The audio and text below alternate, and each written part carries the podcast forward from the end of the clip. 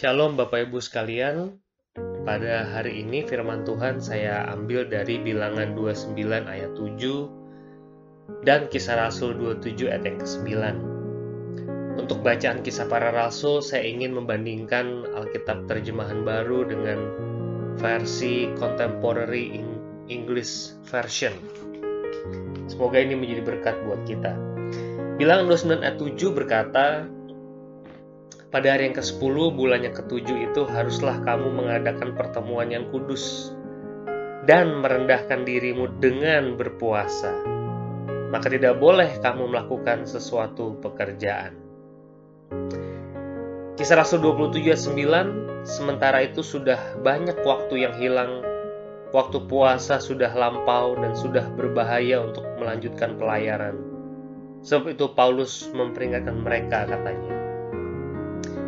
Saudara, di dalam versi Contemporary English Version dikatakan, "By now we had already lost a lot of time."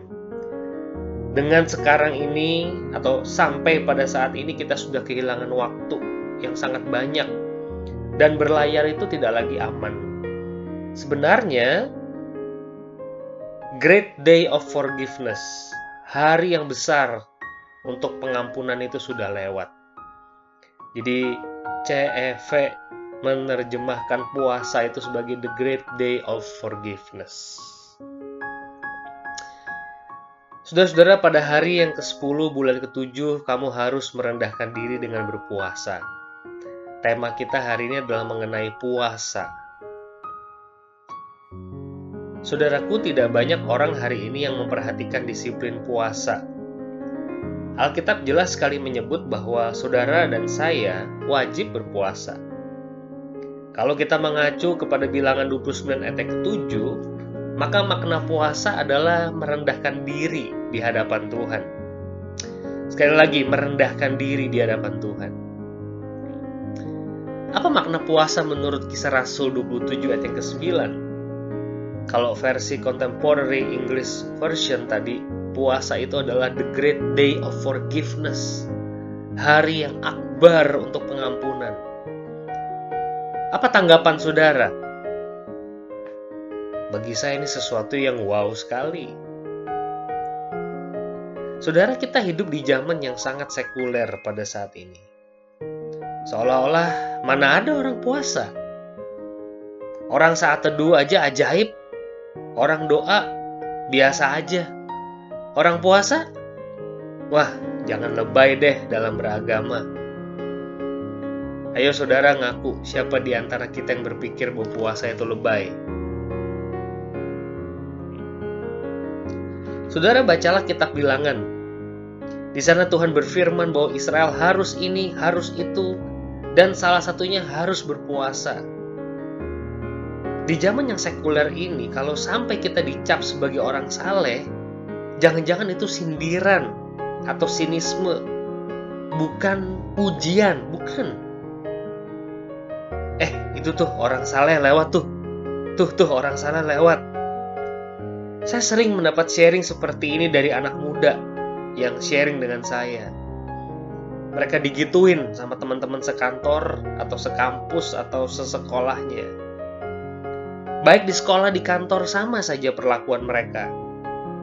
Jadi kelihatannya risih kalau kita melakukan ritus agamawi seperti saat teduh, doa, bahkan berpuasa.